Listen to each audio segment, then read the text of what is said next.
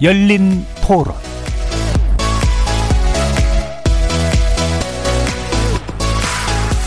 안녕하십니까. KBS 열린 토론 정준희입니다.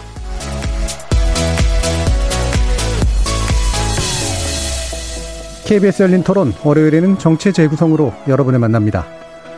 코로나19 발생 이후로 두 번째 맞이한 명절. 비록 이른바 밥상머리 민심이 만들어질 조건은 아니었습니다만 이번 설 민심을 놓고 여야는 서로 다른 부분에 초점을 맞췄는데요. 여권은 코로나19 백신 접종과 재난지원금과 관련된 기대감을 그리고 야권은 자영업자의 피해와 부동산 문제로 인한 원성을 부각시켰습니다. 진단과 전략이 다른 만큼 설 연휴 직후의 행보도 달랐는데요. 정부 여당은 긴급재난지원금 지급 논의를 중심으로 그리고 국민의힘은 정부 여당의 실정을 중심으로 전국 주도권을 잡고자 하는 것 같습니다. 전반부 토론을 통해 설 민심과 임시국회 속의 정치 담론을 짚어보겠습니다. 오는 4월에 치러질 서울시장 보궐선거의 주요 정당 후보를 가리기 위한 방송 토론이 오늘부터 시작됩니다. 더불어민주당은 오늘 그리고 국민의힘은 내일 경선 TV 토론, 경선 토론을 개시하는데요.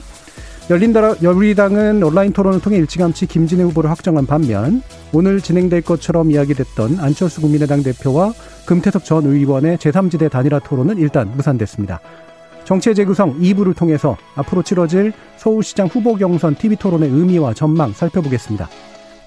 KBS 열린 토론은 여러분이 주인공입니다. 문자로 참여하실 분은 9730으로 의견 남겨주십시오. 단문은 50원, 장문은 100원의 정보 이용료가 붙습니다. KBS 모바일 콩, 트위터 계정 KBS 오픈, 그리고 유튜브를 통해서도 무료로 참여하실 수 있습니다. 시민 논객 여러분의 날카로운 의견과 뜨거운 참여 기다리겠습니다. KBS 열린 토론 지금부터 출발합니다. 살아 있습니다. 토론이 살아 있습니다. 살아있는 토론, KBS 열린 토론. 토론은 라디오가 진짜입니다. 진짜 토론, KBS 열린 토론.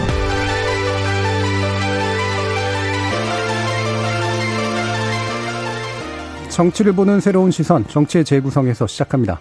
함께 해주실 네 분의 논객 소개해드리겠습니다. 더불어민주당 장경태 의원 나오셨습니다. 안녕하세요. 장경태입니다. 국민의힘 이준석 전 최고위원 함께 하셨습니다. 안녕하세요. 이준석입니다. 전 정의당 혁신위원이셨죠? 김준우 변호사 나오셨습니다. 안녕하세요. 김준우 변호사입니다. 자, 그리고 격주로 만나시는 국민의당 김근태 부대변인 나오셨습니다. 안녕하십니까. 김근태 부대변인입니다. 자, 설 연휴 어, 4일간 진행이 됐는데요. 어, 원래 연휴 때라면 상당히 분주했을, 특히 정치에 한 발을 담고 계시거나 정치인을 하고 계시는 분들은 아, 그런 시점인데 분주하셨더라도 좀 다르게 분주하셨을 것 같고 또는 덜 분주하셨을 것 같기도 하고 그렇습니다. 일단은 현역 의원이신 장경태 의원님 어떻게 설 보내셨는지 한번 말씀 들어볼까요? 뭐 기본적으로 페이스북이나 블로그 등을 통해서 SNS 인사를 드리기도 하고요. 뭐 카카오톡이나 여러 가지 이제 SNS를 통해서 인사하는 기본인데 사실 이제 전화나 문자뿐만 아니라 지하철역이나 시장을 돌기도 했는데요. 어, 대단히 좀 어려운 상황에서 또 대면 접촉 이나 이런 것들 좀 경계하면서 사회적 거리두기를 유지하면서 다녀야 돼서 정말 이 정말 인사하고만 갔다 이 정도만 네. 돌았던 것 같아요. 정말 음. 많은 분들이 어떤 이제 이 어려움 속에서도 빨리 이 재난지원금이라든지 손실보상제에 대한 부분들 어, 또 치료제 승인이나 또 백신 공급 에 대한 부분들 사회적 거리두기가 완화된 부분들에 대해서 긍정적으로 보시면서도 제발 이 꼭 코로나 위기가 빨리 끝나기를 바라는 염원을 한 한결같이 말씀하셨습니다. 예. 어, 장경태 의원님을 보니까 뭐 이제 문자 메시지라든가 뭐 소셜 메시, 그 미디어 이런 것들도 많이 활용하신 것 같은데 저는 개인적으로 문자 메시지 받기 되게 싫어하거든요. 근데 또 막상 정치인의 입장에서 보면 인사를 안 하는 게 귀찮게 하는 것보다는 더 위험한 일이잖아요. 문자를 예. 안 해서 혼나는 것보다 예, 예. 주민들께 예. 문자를 해서 혼나는 게 차라리 낫다. 차라리 낫다. 네. 그렇죠. 예. 자 그러면 이제 현역 의원은 아니시지만 지역구가 또 있으신 네. 예 이준석 최고위원은 어떻게 하셨나요?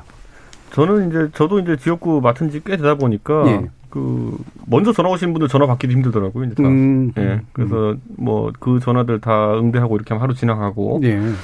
그리고 또 한 가지 있다만 이번엔 저희 동네 자영업자분들이 그 여야에서 이제 논의되고 있는 재난지원금 또는 손실보상에 대한 구체적인 문의가 굉장히 많으셨어요. 네네. 네. 사실 저희가 야당이라 가지고 주도권을 발휘하기는 어렵지만은 음. 꼭 그런 의견을 반영해달라는 내용이 많았는데 이번에 재난지원금만 하더라도 사실 어 지금 손실 보상에 대해 가지고 여당이 소급 적용이 어렵다라는 이야기를 하면서 네. 속된 말로 이게 재난지원금 가지고 지난 1년간의 소상공인들의 희생을 퉁치려고 하는 것이 아니냐 이렇게 물어보는 분들이 많아가지고 그거는 최대한 저희 야당 측에서 그렇게 안 되도록 하도록 노력하겠다라고 음. 했는데 어, 서울에 장사가 안 돼서 힘든 것도 그분들의 첫째 힘든 것이고 네. 두 번째로는 손실 보상 같은 것이 제대로 이루어지지 않을까봐 더 힘들어하는 것도 두 가지다. 이중구에 시달리고 계시다는 네, 걸 네. 느꼈습니다. 어, 그렇군요. 어, 많은 질문들, 많은 전화를 또 받고 네. 계시는 그런 모습이 나왔습니다. 자, 그러면 이번에는 국민의당 물어볼게요. 왜냐면 일단 당직이 있으시니까 혹시 네. 당 차원에서 뭔가 이렇게 하셨던 일들이나 이런 게 좀 있으신가요? 일단 대변인실에서 음. 선거 준비 관련해서 업무를 하고 있고요. 예. 그래서 그 업무를 이렇게 돕고 음. 그리고 부모님도 한번 뵙고 왔습니다. 음. 많은 일들을 하지는 않으셨던 것 같네요. 알겠습니다. 자, 그럼 이제 제가 점점 일이 없으실 것 같은 분들을 나중에 이제, 이제 여쭤보는데 김전 의사 당직은 없으시니까. 네, 전혀 없고, 예. 네. 예, 개인적으로 어떻게 뭐 보내셨나요? 아, 제그 처갓집에 못 갔습니다. 예. 저희 장인 장모님께서 이 방송을 매주 즐겨 들으시는데 음, 음. 어, 이 자리를 빌어서 사, 사사롭지만 어, 죄송하다고 다시 한번 말씀드리겠습니다. 예. 안녕하세요, 김준우 변호사의 장인 장모님 인사드려야겠네요. 수칙을 지키느라고 예, 못 가셨는데 자 김준우 변호사님이 보시기에 그러면 어, 이번에 그냥 뭐 많은 분들을 만나시진 않으셨을 것 같은데 전반적으로 이른바 밥상머리의 민심이라고 하는 걸 만들기 좀 어려웠잖아요.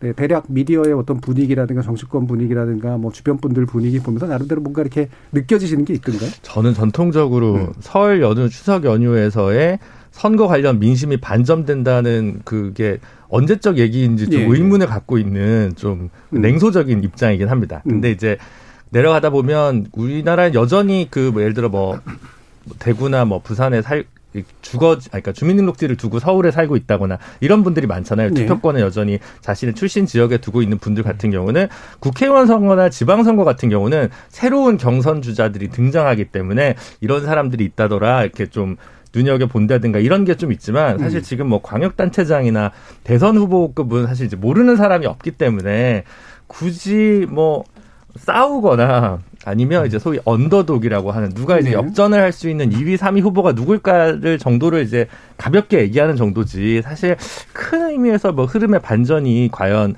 추석이나 뭐저설 명절 때 있을까 싶긴 하거든요. 네. 하지만 그런 면에서 보더라도 지금 현재 1위 주자가 아닌 2위, 3위, 4위에 꺼내 있는 주자들은 뭔가 반전시킬 계기라도 좀 마련하고 싶었을 텐데 그거 없이 가면 설 전과 설 후가 전혀 달라지지 않으니까 예.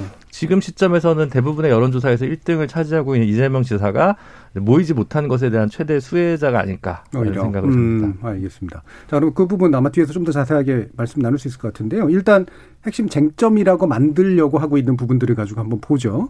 아, 일단은 야권에서 이제 방역 문제를 잡고 있는 것 같아요. 아마 지금까지 지난 총선 같은 경우가 아마 그 부분이 굉장히 중요한 페인으로 느껴져서 그랬는지 모르겠습니다만 일단 이제 방역이 되게 좀 잘못된 대책으로 좀 일관하고 있다라고 하는 이야기를 하면서 결국에는 이게 또 차, 이후에 선거라고 하는 게 아, 결국 코로나19 방역 이슈하고 밀접하게 연관돼서 진행되지 않을까라는 판단도 솔직히 작동하지 않는가 싶은데 이 부분에 대해서 이준석 최고위원 어떤가요? 저는 우선 기본적으로 백신 관련해 가지고는 오늘 이제 접종 네. 일정이나 이런 것에 대해서 개괄적인 발표가 있었는데 아직까지도 불투명한 것이 음. 도대체 음. 백신을 언제까지 맞추겠다는 거냐, 어떤 백신이 들어오느냐, 그리고 아스트라제네카 백신의 안정성이라는 것이 되게 묘한 게 요양병원에 접종을 먼저 시작한다? 그럼 65세 이상은 맞지 마라. 이게 뭡니까, 그러면은?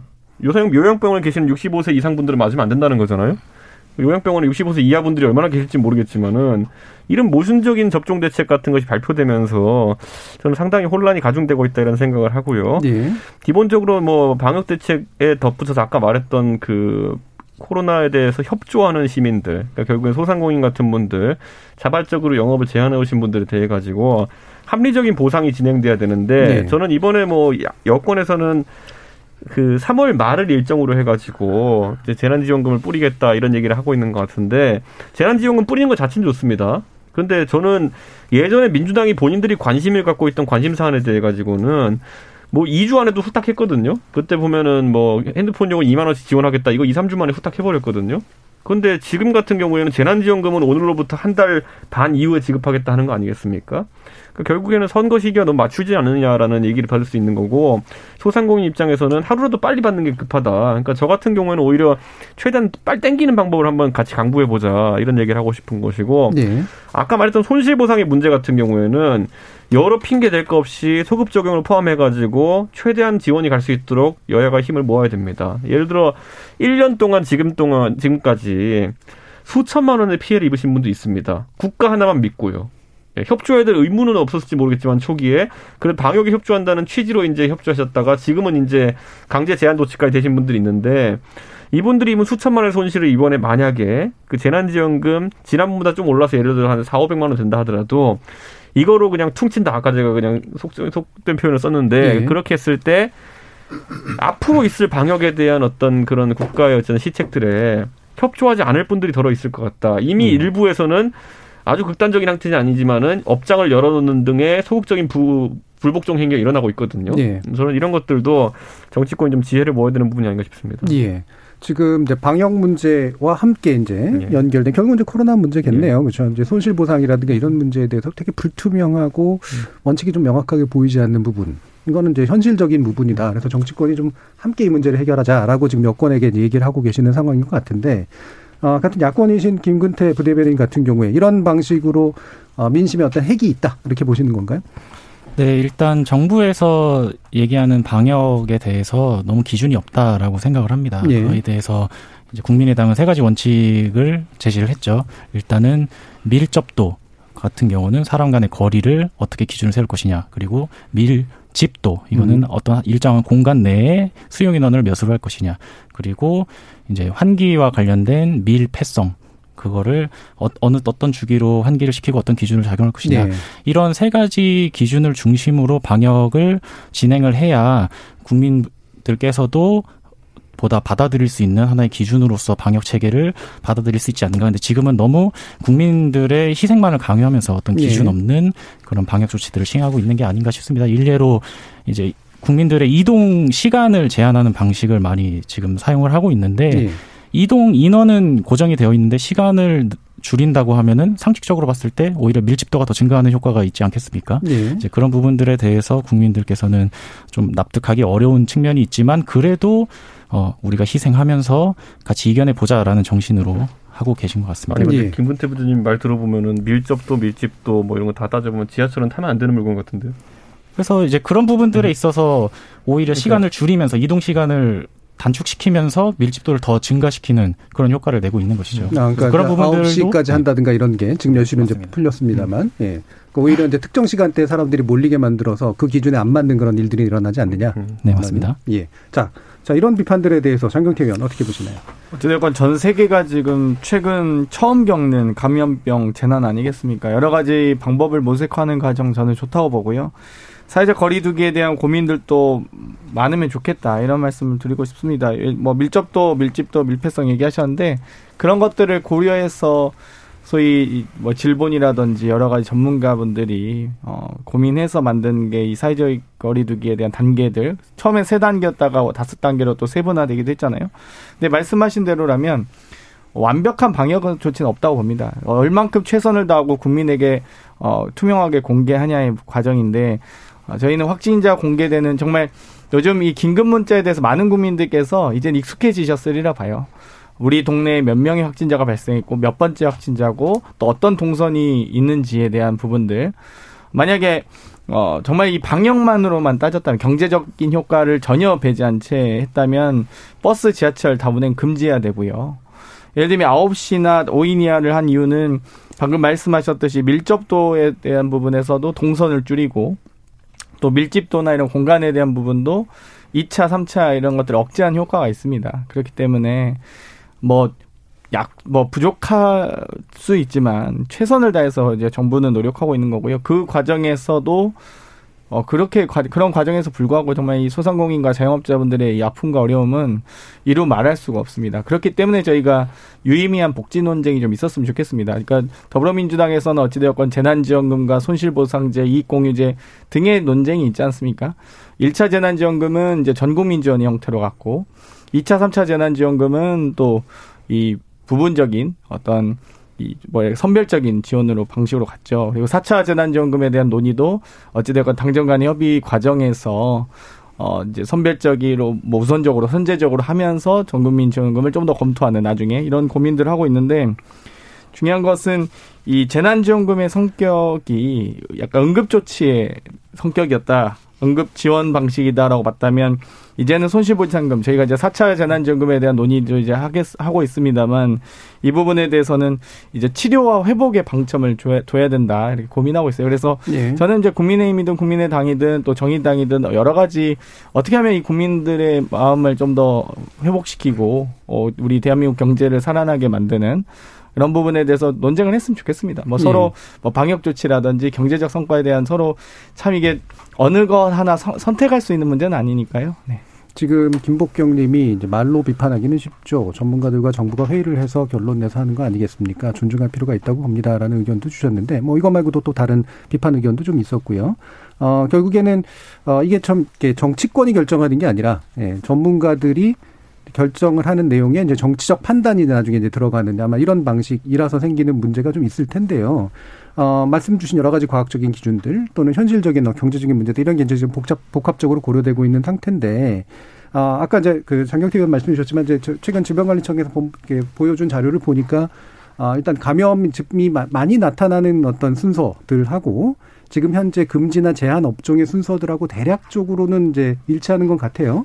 다만 이런 금지나 제한의 어떤 기준들을 이제 세부화할 필요가 이제 나서고 있고 때문에 따라서 이 부분에 대한 변경에 대한 요구들은 분명히 있고 대신 아마 이제 사적 모임 오인 금지 조치가 최근에는 그래도 좀 효과가 있었다라고 판단해서 이거를 연장하는 쪽으로 지금 이제 단계 조정이 좀 일어난 게 아닌가 싶은 이제 그런 해석들인 것 같은데 자 그럼 이와 같은 데서 정치권이 어떤 요구들을 해줘야 이런 전문가들의 움직임과 정책 판단들이 같이 좀 맞물릴 수 있을까라는 그런 생각들이 좀 들거든요. 김준호 변호사님 어떻게 생각하세요? 코로나 문제 관련해서 모범 답안을 갖고 있는 국가는 없잖아요. 네. 뭐 뉴질랜드 정도 있을까요? 대만 정도? 음. 사실은 우리보다는 훨씬 더 인구가 적어서 조금 견주기는 바로 어, 그 정책 처방을 그대로 따르긴 좀 어려울 것 같고 크게 보면 과학 이나 전문가의 영역으로 나올 문제, 접종을 뭐 어, 어떻게 신속하게 할 수 있는 것인가, 몇 세 이상에 하기 안전할 것인가, 그거에 대한 결과는 결국 어, 수치, 사회적 거리두기 방역 단계를 어느 정도로 조정할 것인가, 그렇게 나와서 확진자 수치가 어느 정도로 나올 것인가. 그래서 예. 접종이 빨리 되느냐, 수치가 얼만큼 내려왔느냐 가지고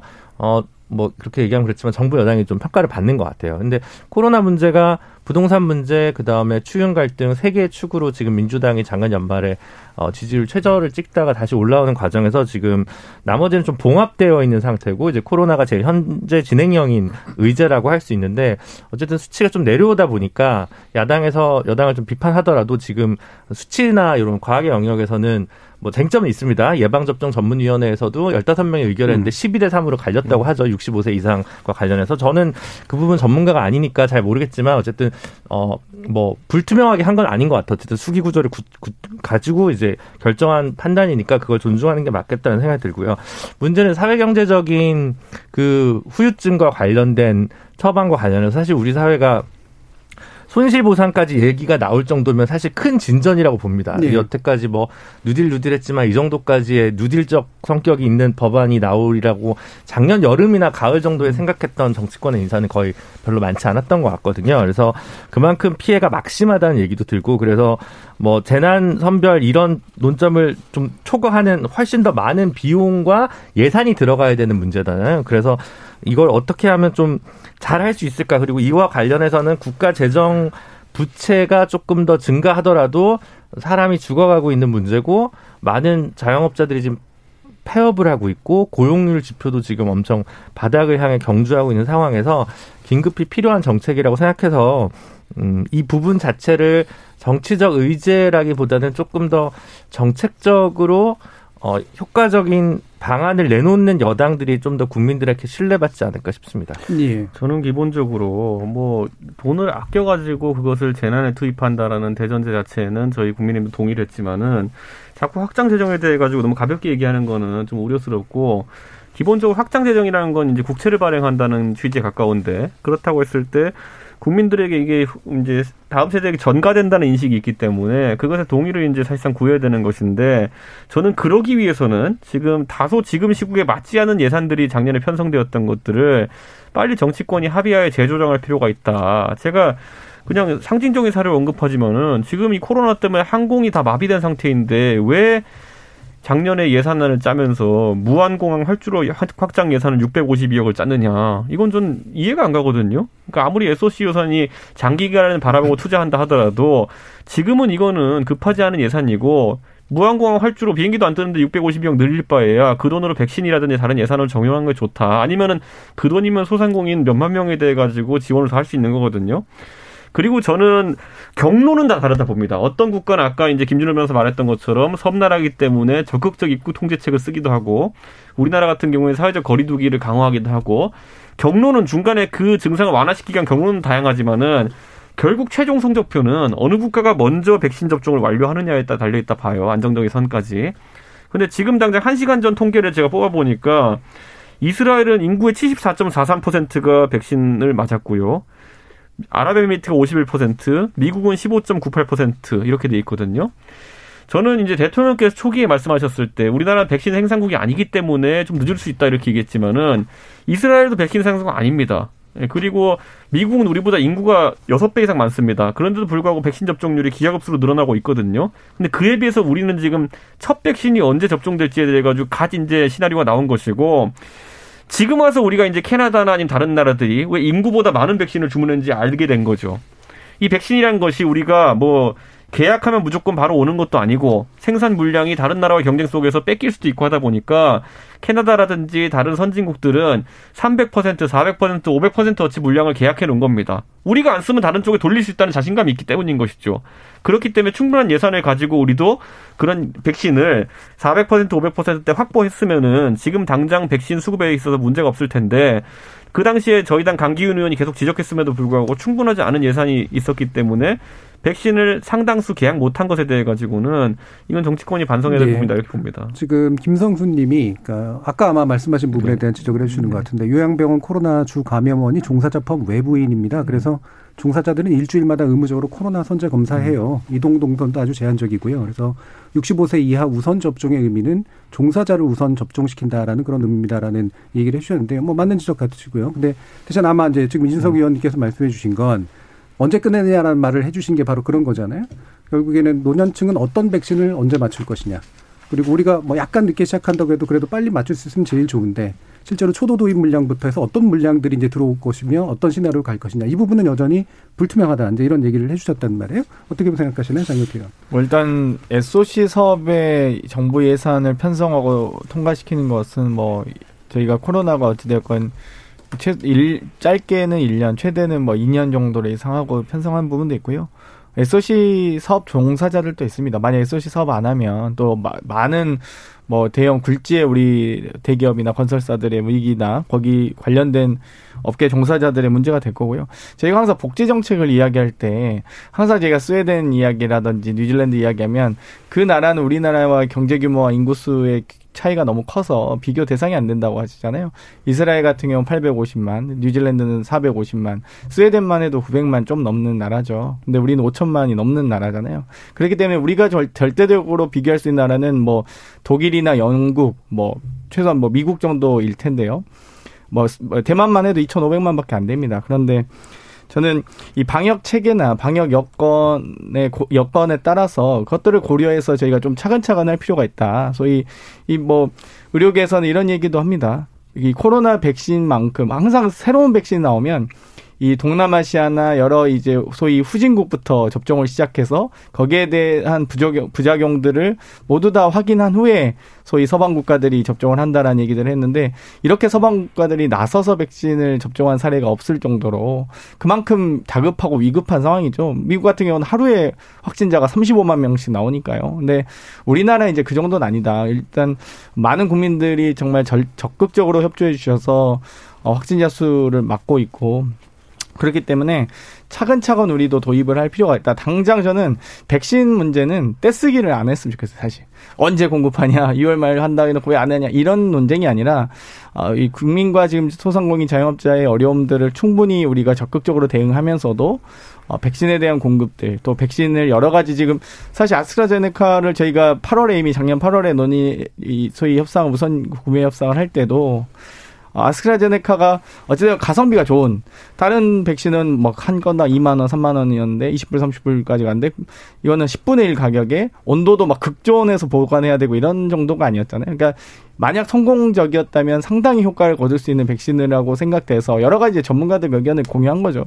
그러면서도 저희가 분산 투자한 거 아니겠습니까? 아스트라제네카만 하는 게 아니고 화이자, 모더나 등과 했고 또 셀트리온 같은 치료제도 저희가 승인하기도 했고 여러 가지 지금 종합적인 처방이 필요하다. 지금은 콧물 감기, 뭐 목 감기 약만 필요한 게 아니라 종합 감기가 네. 필요합니다. 그러니까 그 장 의원님 우리가 냉장고에 백신이 있고 백신이 있는데 건강 의료가 좀 더 안정성이 확보는 맞겠다 하는 거랑 냉장고에 없는데 야, 우린 이래서 냉장고에 안 넣어놓은 거야 라고 하는 거는 변명이에요, 이거는. 냉장고 있는 상태에서 안전성 우려해서 안 맞는다 그러면은 납득을 하죠, 사람들이. 그런데 네. 주문한 게 안 오잖아요.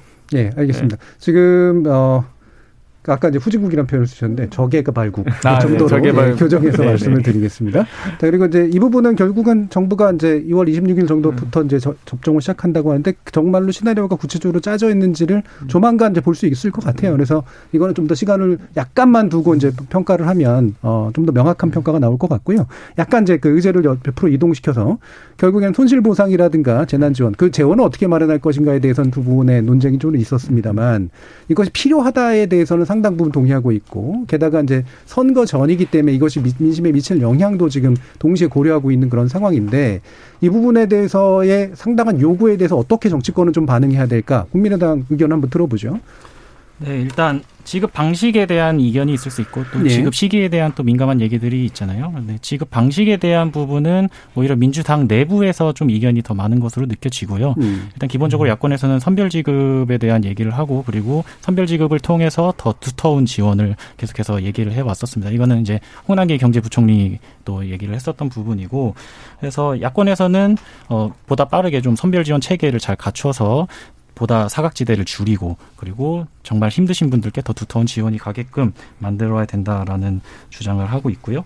그리고 시기에 대한 문제는 이제 선거가 또 앞두고 네. 있다 보니까 거기에 대해서 얘기가 많이 나오는데요.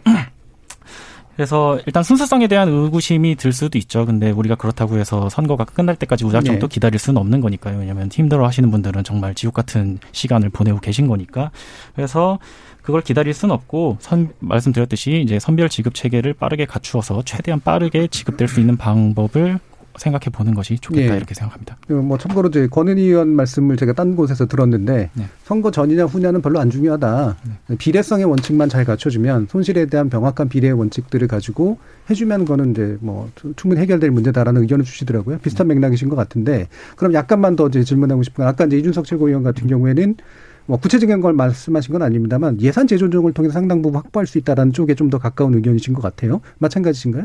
그러니까 성별 지급의 찬성을 한다라는 얘기는 음. 추경에 찬성한다라는 얘기고 예. 그런 부분에 있어서 예상 편성이 필요하다라는 것은 전제적으로 찬성을 하는 방향으로 가는 것이죠. 일단 추경에 대해서는 찬성한다. 네. 네. 네. 그럼 아까 이준석 최고 말씀하신 것 같은 경우에는 예산제 조정이 필요하다라는 부분 이번 건은 아니고 다음 건인가요? 아니면 어떻습니까? 아니죠. 저희 이제 김종인 위원장 음. 같은 경우는 긴급 재정 명령이라도 발동해야 네. 된다라고 네. 했을 때는 지금 상당한 SOC 예산 중에서도 불효 불급한 것에 대해 가지고는 조정을 할 필요가 있다. 이거는 저는 선언적인 의미가 있다 봐요. 왜냐하면 음. 국채를 발행한다는 거는 그대로 국민에게 다시 부담을 전가하는 것이기 때문에 지금 여야 정치인들이 아까 제가 무한공항을 예로 들었지만은 꼭 제가 봤을 때 민주당이 끼워놓은 예산들만 있는 건 아닐 겁니다. 네. 그런 것들에 대해 가지고 먼저 정치인들이 아 이건 내 지역구 주민들은 좀 미안하지만은 그래도 자영업자들이 굉장히 힘들어하기 때문에 그쪽으로 예산을 좀 전용했으면 좋겠다는 음. 취지를 밝히면은 그게 여야 합의가 되는 과정인 거거든요. 네. 대통령 핵심 공약이 뭡니까? 사람이 먼저다지 활주로가 먼저입니까? 저는 네. 그런 걸 빨리 조정할 필요가 있다 봅니다. 네, 알겠습니다. 꼭 하나씩 끼워넣기 표현들이 남아요.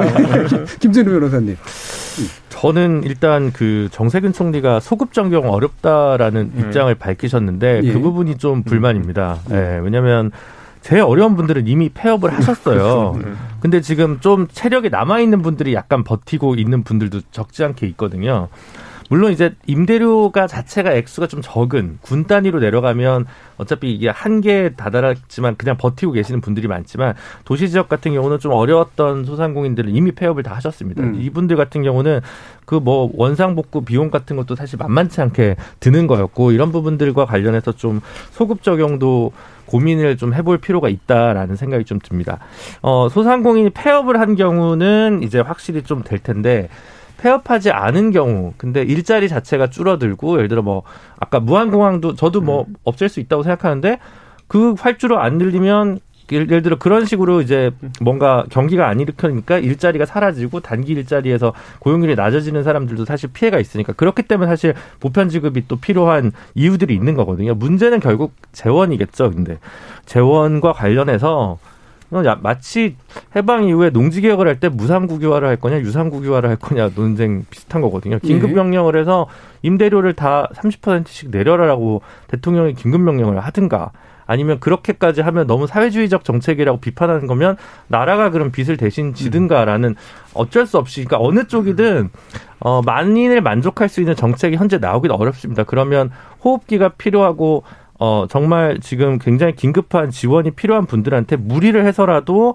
어, 재원을 조달할 수밖에 없는, 없고 그와 관련해서 나중에 이후에 다른 방식으로 이걸 또 쌓인 부채들을 어떻게 해결할지를 가지고 고민해야 한다고 생각하고요. 저는 어쨌든 우리가 평균적으로 국가 부채 비율이 좀 낮은 나라에 속하기 때문에 이럴 때 쓰려고 아직까지는 여력이 있다. 저는 이게 오히려 더 장기화되면 정말 감당할 수 없는 수준까지 치달을 거라고 생각합니다. 국가 돈에 대해서 뭐 공짜라고 생각하는 적은 없습니다. 결국 우리 세대나 미래 세대, 다음 세대가 다 책임져야 될 거고 그게 뭐 저희의 나중에 뭐 국민연금이 줄어들 수도 있고 뭐 노후가 뭐 나중에 어떤 식으로든 어 부메랑이 돌아올 거라고 생각하거든요. 근데 지금 힘들고 어 죽어가는 어쨌든 그 산업들과 사업들이 있기 때문에 어, 무리가 간다는 비판을 감수하고라도 빨리 재정 집행을 네. 하는 것이 좋겠다고 근데 저희 동네 이제 자영업자분들이 아까 저한테 얘기한다고 했을 때 보통 이제 그 첫 시그널을 본인들이 느꼈다는 거, 정부가 돈이 없구나라는 걸 느꼈던 것이 어느 지점이냐면은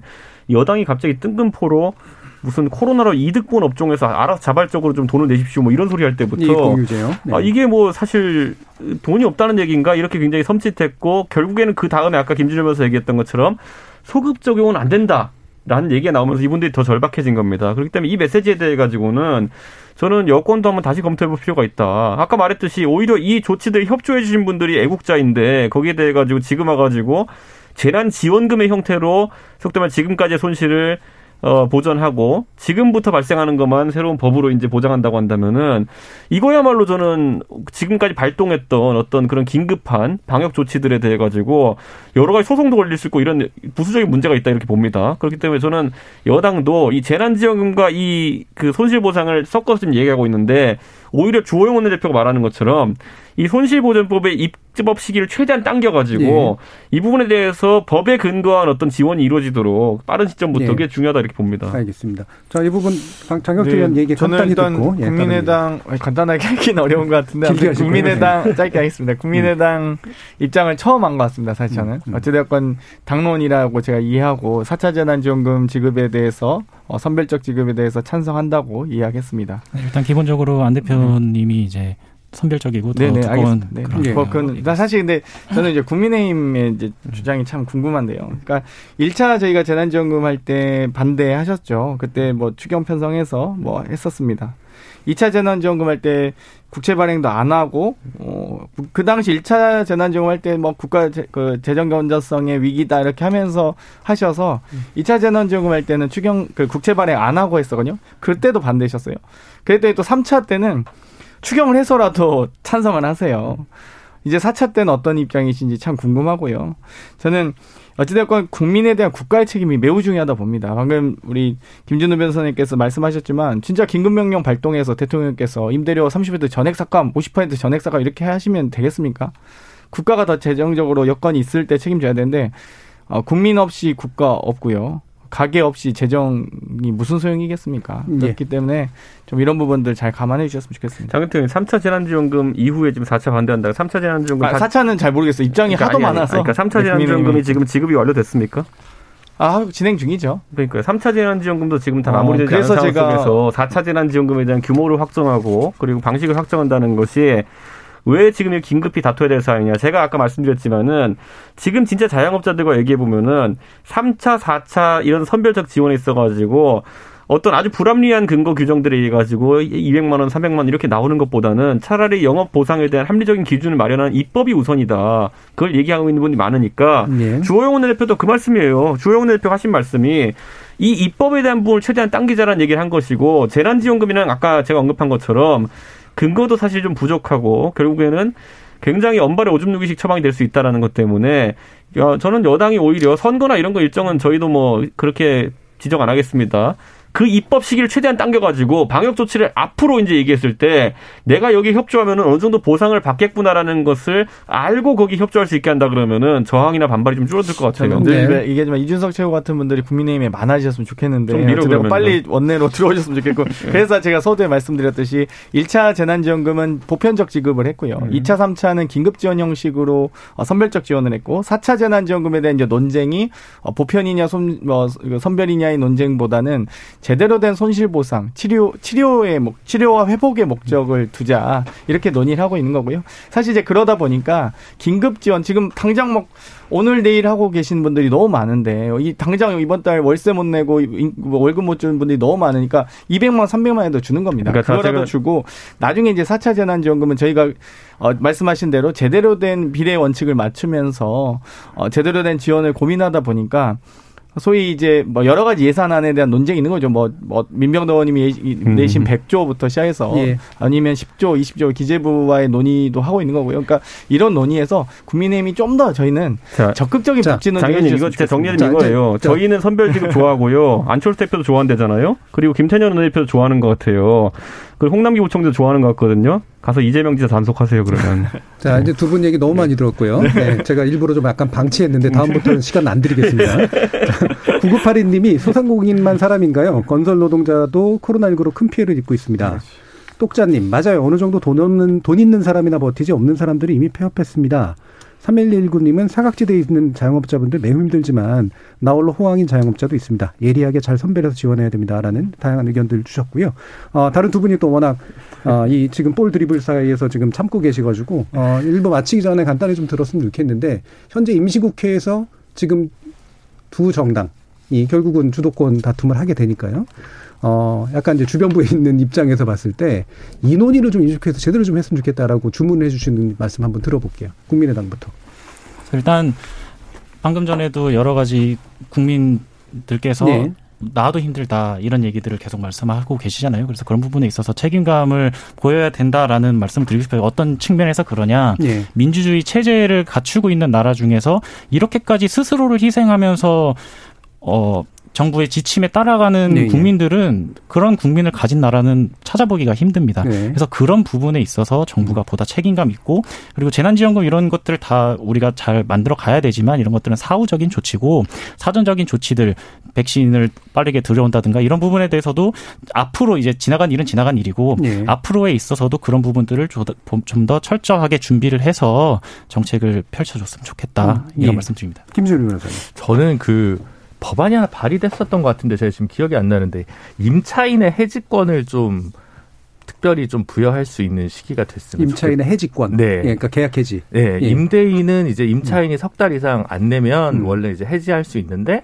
그럼 권리금이나 다 사라지다 보니까 이 재난병 예. 감염병 시기에는 이제 유예할 수 있도록 하는 음. 상대적으로 약간 임차인의 권리를 보장해주는 경우가 이제 지금 법안이 지금 통과가 된 상황이지만 음. 임차인이 빨리 exit를 하고 싶어서 지금 빨리라도 손절하고 지금 나가는 게 중요한데 뭐 계약 기간 3년 4년으로 해놓은 상황에서 묶여 있어가지고 보증금 다 까먹고 지금 네. 빈사 상태로 가시는 분들이 있거든요. 그래서 이런 특수한 시기에 음, 음. 임차인 임대차 계약을 좀 조속히 해지할 수 있는 특례법이나 한시 조치를 좀 두면 물론 이제 임대인 분들도 그러면 예기치 않게 공실 문제라든가 여러 가지 문제가 음. 생기겠습니다만 워낙 긴급한 특수한 시기이기 때문에 일반적인 게 아니라 이런 시기에는 좀 허용해 줄 수 있는 방식을 정치권에서 좀 고민해 주시면 어떨까라는 고언입니다. 예, 알겠습니다. 자, 전반부 토론, 음, 설 민심에 관련된 진단, 그리고 어, 임시국회에서 어떤 것들이 논의됐어야 하는가, 되고 있어야 하는가라는 부분에 대한 이야기를 좀 마쳤고요. 이후에는 어, 경선 관련, 음, 경선 토론 관련, 그리고 후보자 결정 관련된 단일화 문제라든가 이런 부분들 다시 한번 또 짚어보도록 하겠습니다. 지금 여러분은 KBS 열린 토론과 함께하고 계십니다.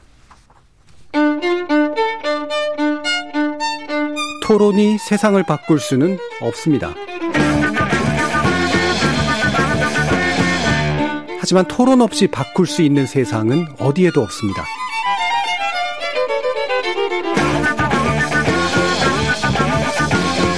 세상의 선한 변화를 갈망하는 당신. 정답이 아니라 질문의 힘을 믿는 당신. 우리 KBS 열린 토론에서 만납시다.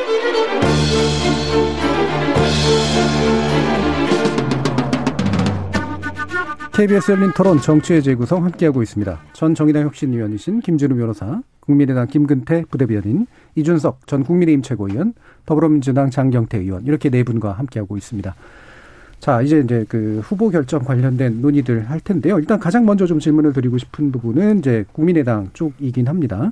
네. 어, 일단은 이제 원래 오늘이라고 했지만 어느 방송사였는지에 대한 것도 이제 불투명한 상태인데 일단은 오늘은 아닌 것 같고요. 네. 뭔가가 합의가 이루어졌다는 소식도 이제 들어오고 있는 것 같은데 어떤 상태인지 알려주시죠. 네, 일단 방송사 문제라든지 토론 음. 형식 이런 것들은 크게 본질적인 얘기는 아닙니다. 가장 중요한 것은 이제 선관위에서 연락이 왔다라는 것이 가장 중요한 건데요. 예.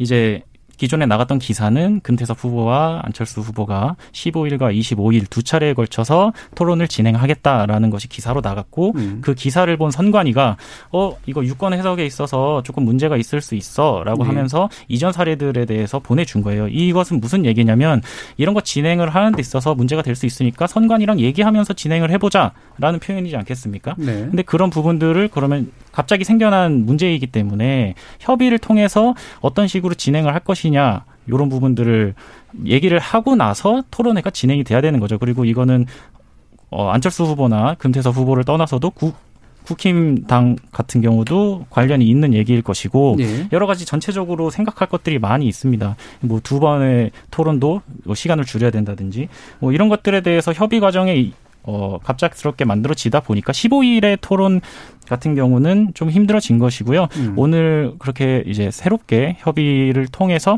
18일 목요일에 어, 토론을 진행하는 것으로 결정이 됐습니다. 예. 그러면 약간 궁금한 게 이게 이제 선관위의 어떤 방침에 관련된 문제였다고 한다면 어. 그 지금 이제 다른 이제 그 정당들 같은 경우에는 이제 속속속 꽤, 꽤 일찍부터 해가지고 속속속 일정을 잡아뒀잖아요 며칠 네. 전부터 해가지고 그럼 그게 왜 지금 국민의당에서 하는 진행하는 거에는 안 됐을까라는 궁금증이 좀 있거든요.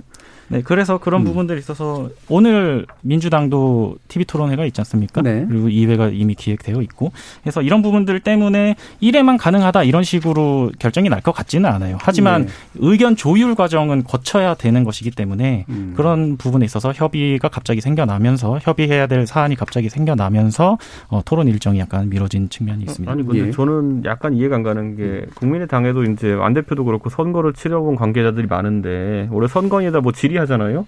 네. 예를 들어 선거 사무실에서 오뎅을 먹어도 됩니까? 그러면 약간 비슷한 거 다 보내줘요 판례나 이런 것들을. 그래서 뭐 김밥은 되고 뭐는 안 되고 이렇게 얘기합니다 보면은. 근데 이것도 제가 돌아온 회신 양식을 보면은 결국에는 그 후보 단일화 토론에 관련된 거의 유일한 질의와 그의 답변이기 때문에 정몽준 노무현 단일화 때 사례를 그냥 하나 첨부한 것이지 그 안에 취지에서는 1회만 하라는 얘기는 또 안 했거든요, 딱히. 그런 사례가 있었다 정도였지. 근데 저는 어쨌든 뭐 금태섭 후보 입장에서는 그래서 여러 가지 지적을 하고 있는 것 같은데 어쨌든 18일에 토론회를 지정 진행하기로 했는데 저는 여기에서 어쨌든 정책 토론이라든지 이런 것들의 비중이 좀 높지 않을까라는 예상을 처음 했었는데 네. 이번에 나온 가안으로 이제 나온 걸 보면은 사실 이것도 앞으로 좀 어, 두 후보 간의 기싸움이 좀 있지 않을까 할 정도로 토론 아니나 이런 얼개 같은 것들 네. 이런 게 좀 부실하다는 생각이 들고요.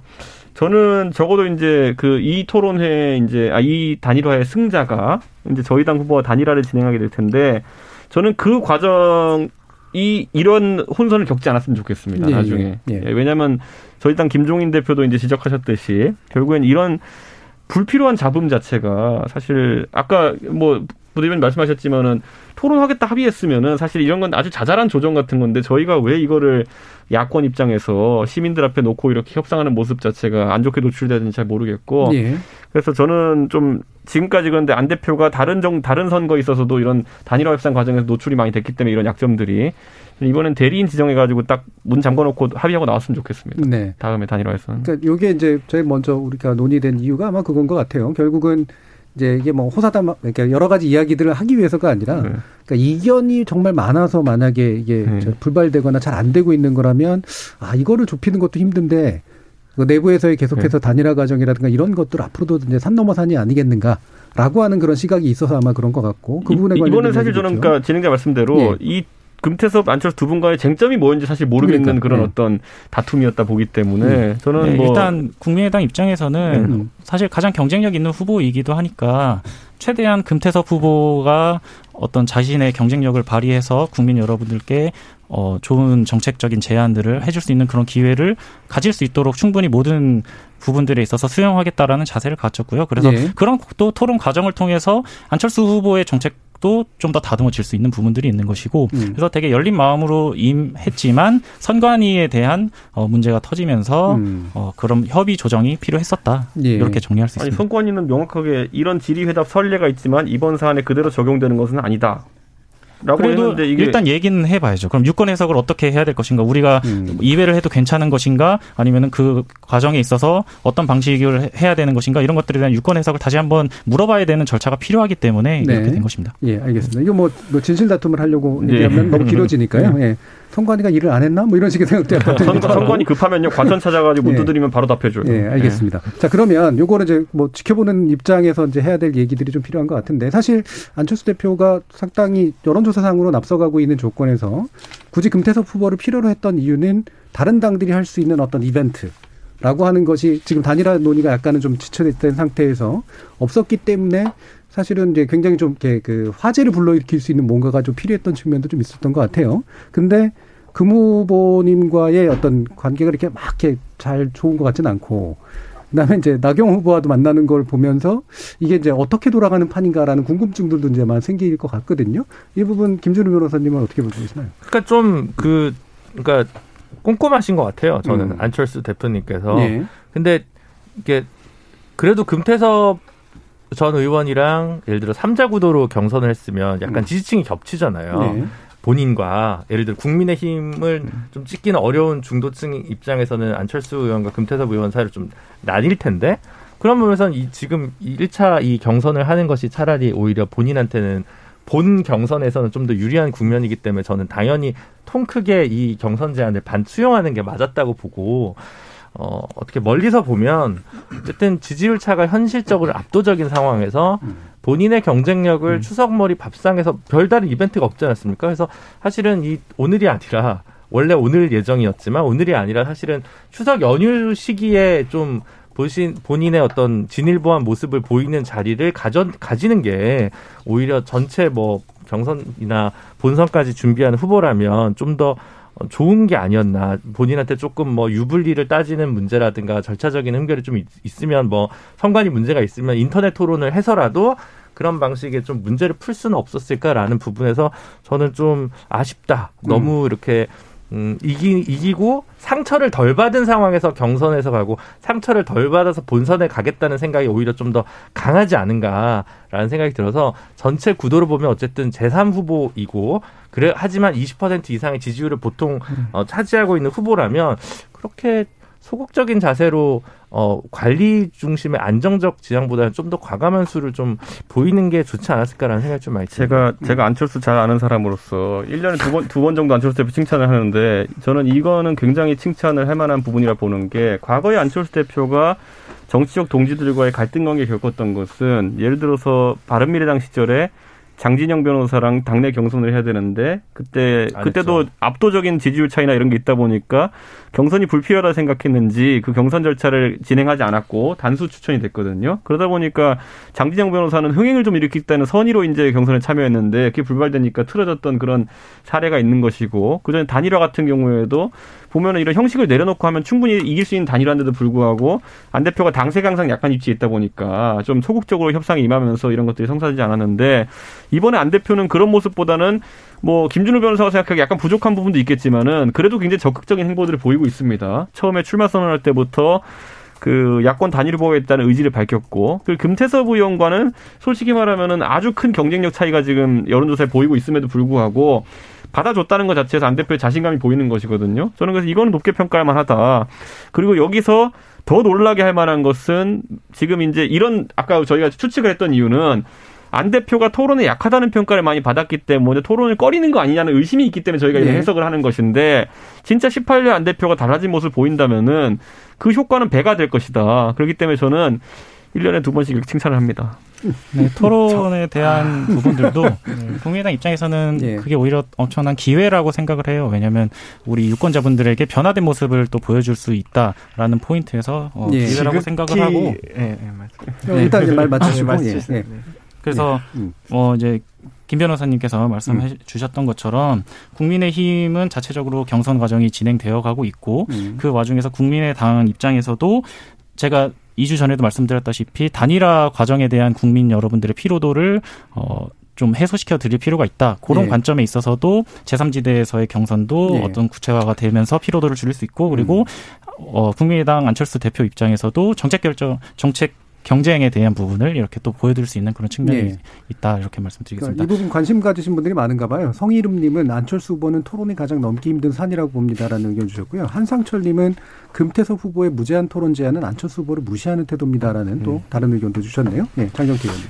그러니까 좀 제대로 상황 파악이 안 되나 이런 생각이 사실 저는 개인적으로 들어요. 뭐냐면 어, 국민의힘의 의도대로 김종인 대표의 수에 끌려다니고 있다. 소위 그렇게 보고 있고요. 방금 단일화 과정을 마치 어, 금태섭 후보와의 기회 보장, 열린 마음으로 이렇게 표현하셨는데 전혀 그렇지 않죠. 사실 어, 소위 안철수 후보가 어찌되었건 현재 이 서울시장 선거 과정에서 상수입니다. 상수거든요. 근데 본인이 너무 조급하세요, 지금. 오히려 조급한 이유는 딱 보통 급하게 선거를 치르는 과정은 딱 두 가지 경우거든요. 후발주자거나 혹은 본인이 정말 당선을 간절히 받을 때 마음이 급해지기 마련인데 본인이 상수임에도 불구하고 김종인 대표가 딱그 삼자 단일화 경선 제안했을 때만 해도 국민의힘 후보와 안철수 후보와 무소속 금태섭 후보와의 경선이었거든요. 그건 안철수 후보를 사실 무시한 거죠.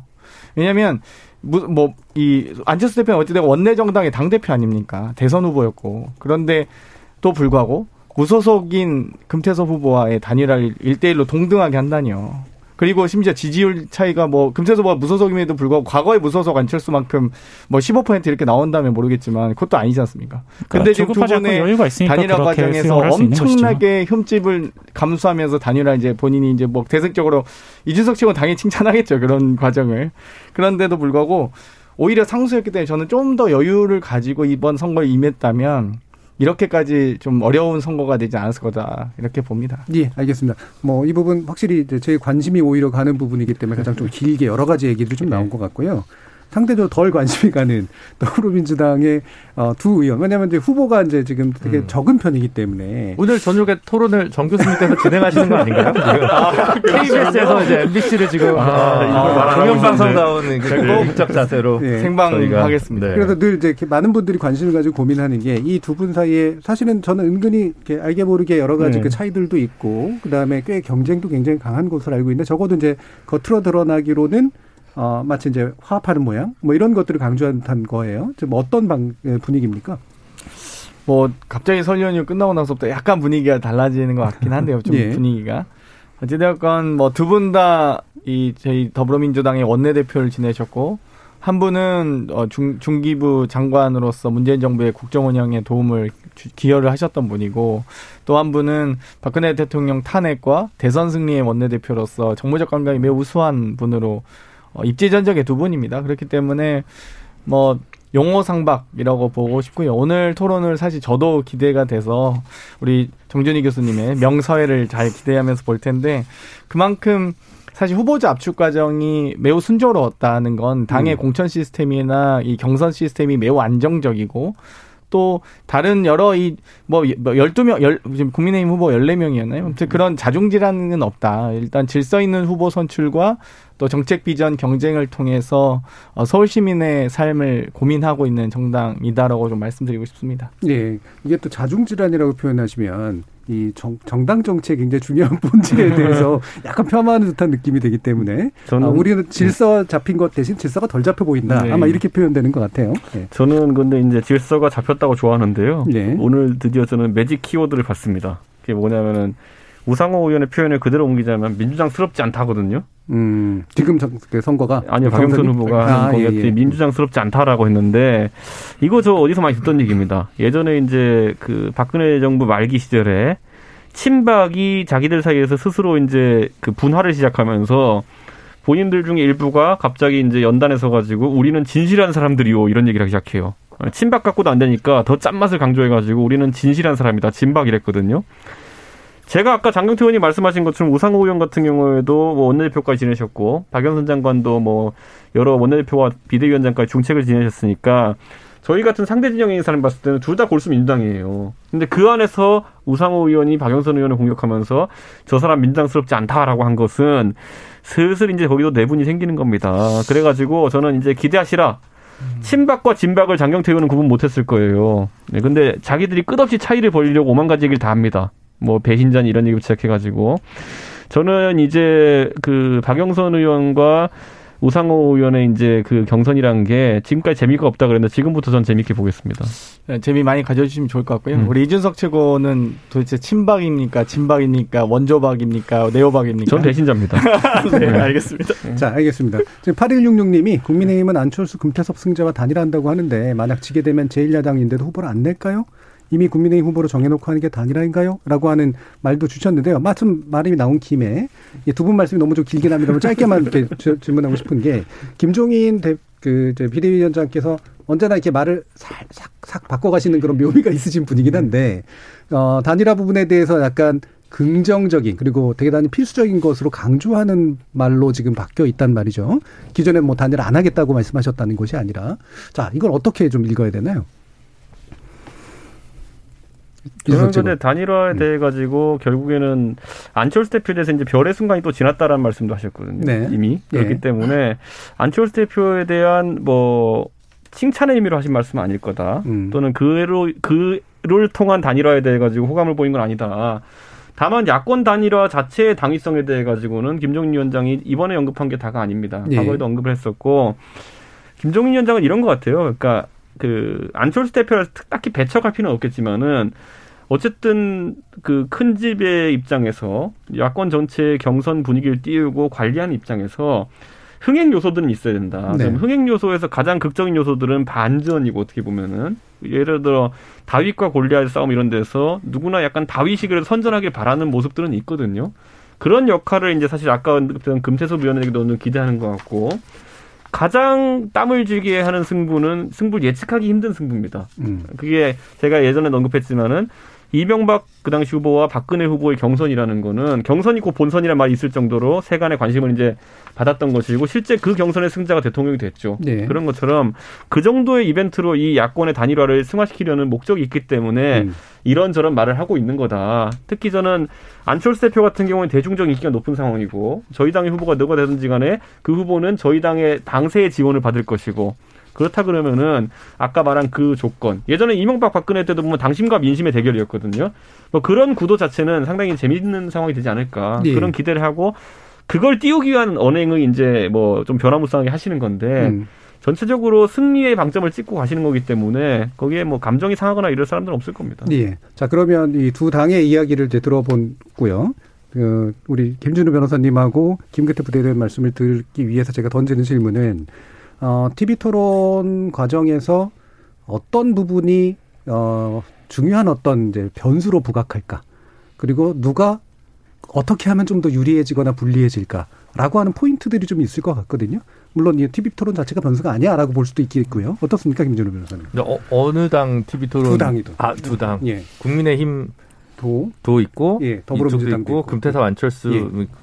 제일 먼저 이제 실수를 제일 안 하시는 분이 좋은 거잖아요. 그렇죠. 예. 희연을 하지 않는 예. 분이 뭐 아바타 발언이 대표적 희연으로 지금 평가받는 거잖아요. 음. 그러니까 그 트라우마들이 좀 있으실 텐데 예. 그걸 잘 극복하시는 게 중요하겠다는 생각이 좀 많이 들고 음. 물론 이제 안철수 의원 입장에서는 그건 지난 대선 얘기고 음. 그 후로 서울시장도 한번 출마를 했었고 그때 뭐 TV 토론에서 엄청 발구는 아니었지만 그렇다고 뭐 크게 실수했던 기억은 없는 것 같거든요. 그래서 어, 희연을 일단 막는 게 제일 중요한 것 같고 어 근데 이제 가능성이나 지지율이 좀 낮은 후보들 같은 경우는 뭔가 어 1, 2등을 다투는 후보를 뭔가 격동시키고 격발시켜서 흥분시키는 뭔가 네. 도, 발적인 문제 제기들을 좀 많이 할 거 아니에요. 그래서 조금 어 그걸 세련되게 잘 하시는 분들. 그러니까 뭐 금태섭 전 의원이 그럴 수도 있고 국민의힘에서는 어, 조은희 구청장님이나 오신환 전 예. 의원 같은 분이 이제 그런 걸 되게 잘 할 수 있을 것 같아서 그게 저는 이제 좀 보고 싶은 부분이거든요. 음. 조금 더 격동적으로 뭔가 근데 크게 그게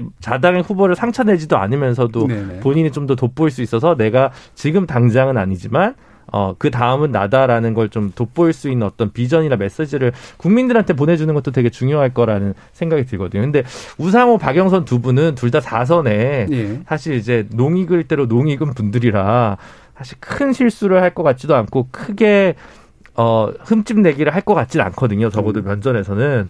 근데 이제 그런 상황에서 그러면 오히려 서로 변별력을 낼 수 있는 지점을 네. 어디서 찾느냐가 되게 핵심 포인트일 것 같고 그러면 지금까지 나온 뭐 어, 공약들이나 정책들에서 뭔가 좀 어, 국민들과 교감할 수 있으면서도 상대 후보에게 우위를 점할 수 있는 측면을 좀 보여줘야 될 텐데 어, 아직은 저는 못 봤어요. 스마트 21분 도시나 이런 걸로는 네. 아직 좀, 좀 와닿지 않아서 다른 당의 이제 후보들도 비슷비슷합니다. 그래서 그런 걸 좀 보여줬으면 좋겠다는 생각이 들어요. 자신의 정치 브랜드와 공약 그리고 지금 서울시에 필요한 것들이 무엇인가를 삼박자를 어울러 줄 수 있는 그 메시지를 한 번이라도 좀 강렬하게 낼 수 있다면 음. 당장 경선 결과에 큰 효과는 없더라도 그 다음을 또 기대해 볼 수 있는 정치인의 자산으로 남을 거거든요. 예를 들면 어 우리 안 어, 이준석 최고가 제일 경원시 하시는 손학규 전 대표님 같은 경우도 예. 저녁 있는 삶이라는 구호 하나로 사실 되게 그 후로 10여 년 동안 그 해제가 그렇죠. 계속 됐지 네. 않았습니까? 음.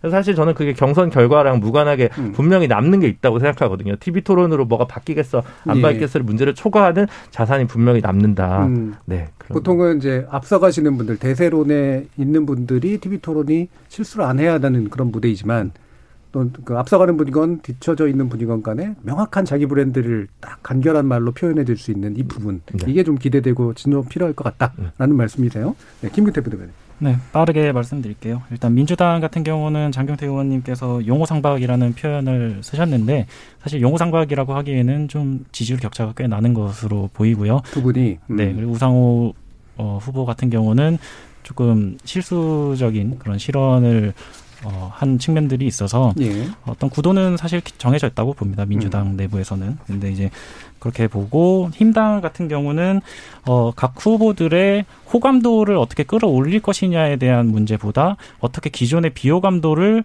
네. 어, 상쇄시킬 것이냐에 초점을 맞춰가지고 거기에 성공하는 후보가 음. 어, 국민의힘 내부에서 후보로 선출이 될 것 같고요. 그리고 국민의당 입장에서는 아까도 말씀드렸다시피 어, 토론을 통해서 변화된 모습, 더 발전하는 모습을 보여드리는 것 그리고 아무래도 코로나 시대이기 때문에 이런 부분들에 대해서 과학적 접근과 insight를 얼 만큼 보여드릴 수 있느냐 그리고 전문성에 대한 이해도를 국민 여러분들께 얼만큼 인정받을 수 있느냐 예. 이것이 가장 중요한 초점이 될 것 같습니다. 예. 말씀들 들어보면 역시 관전적으로 말씀하실 때가 날카롭고 내부적으로 말씀하실 때가 제일 뭉툭합니다. 자 다시 한번 두 분 말씀 한번 들어보죠. 장경태 의뭐 어떤 예 TV 토론 과정에서 어떤 뭐 다, 상대당 관전 자당 아그 음. 그 이런 부분이 부각됐으면 좋겠다 부각될 것 같다 저는 오늘 MBC 토론이 대단히 좀 기대가 됩니다 아마 그렇게 무미건조하게 가진 않을 것 같고요. 예. 두 분의 연륜과 관록이 엄청나기 때문에 사실 어, 스스로 서로가 아는 어떤 정책적인 능력이나 이런 것들을 정치인이 이제 어찌됐건 한 10년 이상 되면 내공이라는 게 쌓이잖아요. 정책적인 부분, 또 히스토리에 대한 부분, 또 앞으로의 비전에 대한 부분, 여러 가지들을 또그 구사하는 표현력 이런 것들이 갖춰지기 때문에 두 분이 아마 상당히 시너지를 서로 누리면서도 또 상당히 날카롭고 예리한 서로가 또 너무 잘하니까요. 오랜 동안 정치를 같이 해오셨기 때문에 서로의 약점과 강점을 너무 잘한다고 보고요. 국민의힘 같은 경우는 사실 이 나경원 오세훈 후보의 두 분의 대결이 이제 좀 많이 주목을 받고 음. 계시는데 어, 아마 고민이신 것 같아요. 뽑고 싶은 후보와 뽑힐 것 같은 후보가 좀 달라서 당내 고민이 좀 있으실 것 같고요. 만철수 후보에 대해서는 제가 아까 너무 좀 매몰차게 얘기를 해서 아쉬운데 어찌되건 상수라고 봅니다. 만철수 후보가 그렇기 때문에 너무 좀 끌려다니지 않으셨으면 좋겠어요. 사실. 음, 네. 음. 네. 이준석 장관.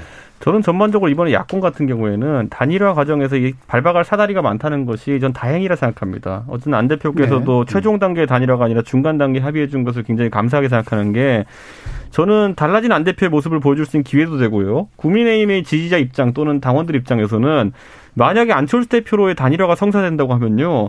그건 당의 운명을 사실상 안철수 대표가 떠맡는 거나 마찬가지입니다. 그렇기 때문에 당을 대신해서 나가는 거나 마찬가지이기 때문에 그에 대한 믿음이 확실해야 되거든요. 그래야 가서 집, 동네 가가지고 고깃집에서도 홍보를 하고 할 거 아닙니까? 안철수 이번엔 뽑아라 이렇게 할 거 아닙니까? 근데 그러기에는 아까 이제 김준현 변호사 지적했던 것처럼 선거 가면 갈수록 이제 약간 실수나 이런 것이 누적되면서 안철수 대표가 약한 모습을 보이는데 이번에는 여러 단계가 있기 때문에 그런 좀 달라진 모습을 보인다 그러면은 시너지가 날 수 있다 이런 생각을 하는 거고 반대로 또 이 중간 단계에서 그런 것들이 어, 과거와 달라지지 않은 모습 보인다면은 아까 말했던 실언이라든지 이런 것들도 하게 된다 그러면은 저희는 조기에 필터링 할 수 있는 좋은 기회가 되는 거죠. 네네. 그렇기 때문에 음. 저는 이런 단일화 과정 자체가 검증과 시너지와 이런 것들이 다 발휘될 수 있는 좋은 공간이라 보고 각 후보들 저희 당 후보뿐만 아니라 안철수 대표 금태섭 의원 포함해가지고 다 선전하게 기원하겠습니다. 전 좋은 예. 말만 할게요.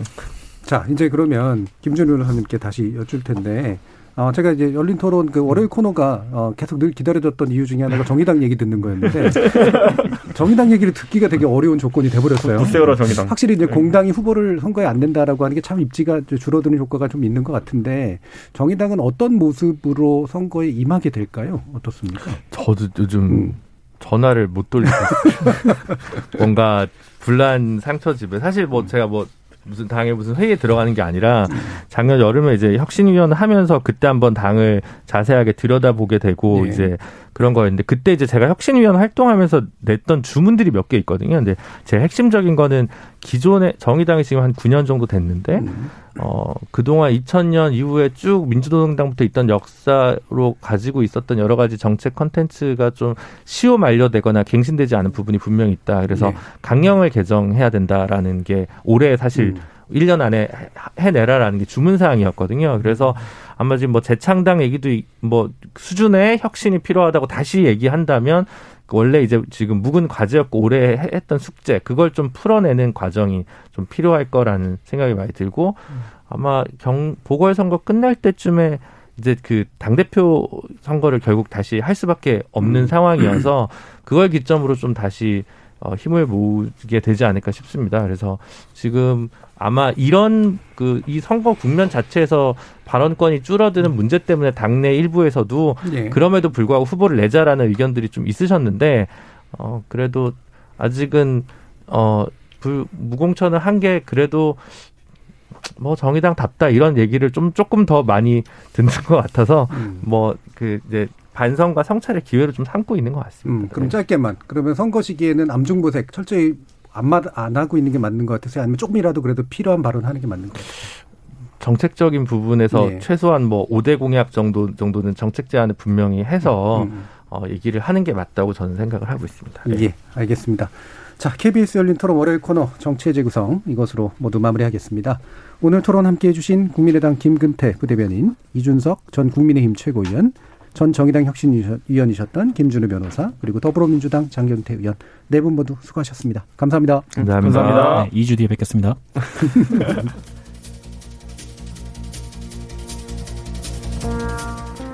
민심이라는 것은 사실 대단히 모호한 개념입니다.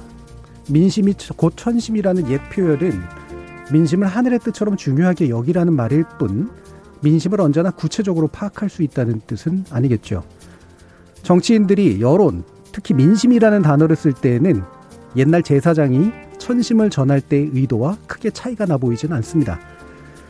현대 민주정치에서는 여론을 잘 읽어내는 정치가 무척 중요하긴 합니다만 최근에 우리 민주정치 경험을 잘 짚어보면 민심을 대행한다는 명분하에 여론을 조작하려는 오만함에 대해 민심이 가장 부정적으로 반응하다라는 겁니다. 월요일 코너 여기서 마치겠습니다. 지금까지 KBS 열린 토론 정준이었습니다.